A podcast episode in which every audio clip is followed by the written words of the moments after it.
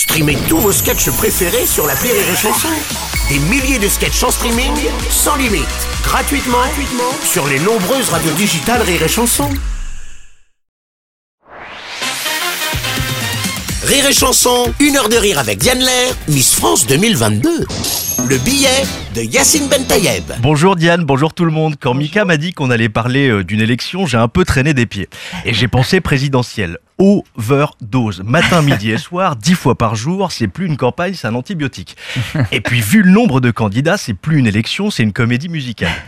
Quand j'ai compris qu'il s'agissait de l'élection de Miss France, soulagement. C'était le 11 décembre 2021, à l'issue d'une émission qui a duré environ 7 heures, qu'on a découvert Miss France 2022, Diane Lair, et vous vous en sortez bien côté pandémie, Diane. Une pensée pour les deux précédentes Miss qu'on a surnommées Miss Covid. Ce sont quand même les seules Miss à avoir été couronnées en plein test PCR.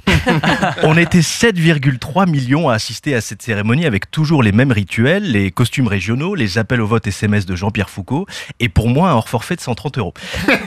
Miss France, c'est un concours hyper exigeant. Il faut mesurer au moins 1m70, avoir une parfaite hygiène de vie et même réussir un test de culture générale. À ce rythme-là, la prochaine dauphine, ce sera Thomas Pesquet. Et parmi les 40 questions issues du test de culture générale, les candidates ont eu le droit, et c'est une histoire vraie, à la question suivante. Quel jour vient trois jours après le jour, qui vient deux jours après le jour, Ah oui. qui vient immédiatement après le jour, qui vient deux jours après lundi? Hein Vous avez quatre heures. Moi qui ai eu quatre au bac philo, autant vous dire que j'ai saigné du nez.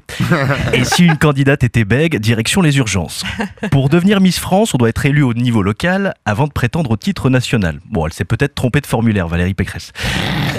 Faire une chronique, c'est prendre beaucoup de renseignements. C'est d'ailleurs comme ça que j'ai commencé à vous suivre, Diane. D'ailleurs, je vous invite à me suivre également.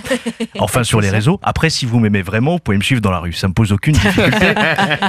Au vu de votre passé, on pourrait vous retrouver un jour dans une émission d'M6. Alors non, pas Cauchemar en cuisine avec Philippe Etchebest, Mi Cuisto, Mi CRS, mais dans la déprimante émission Recherche appartement ou maison. Déprimante parce qu'avant de regarder cette émission, moi je pensais avoir un budget.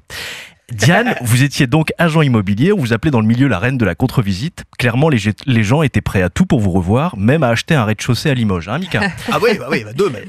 J'ai lu toutes vos interviews récemment. Vous disiez, je préfère quelqu'un qui me fait rire à quelqu'un qui déclame un poème sur ma beauté. Ouais. Cette fois, vous avez une vraie raison de me suivre.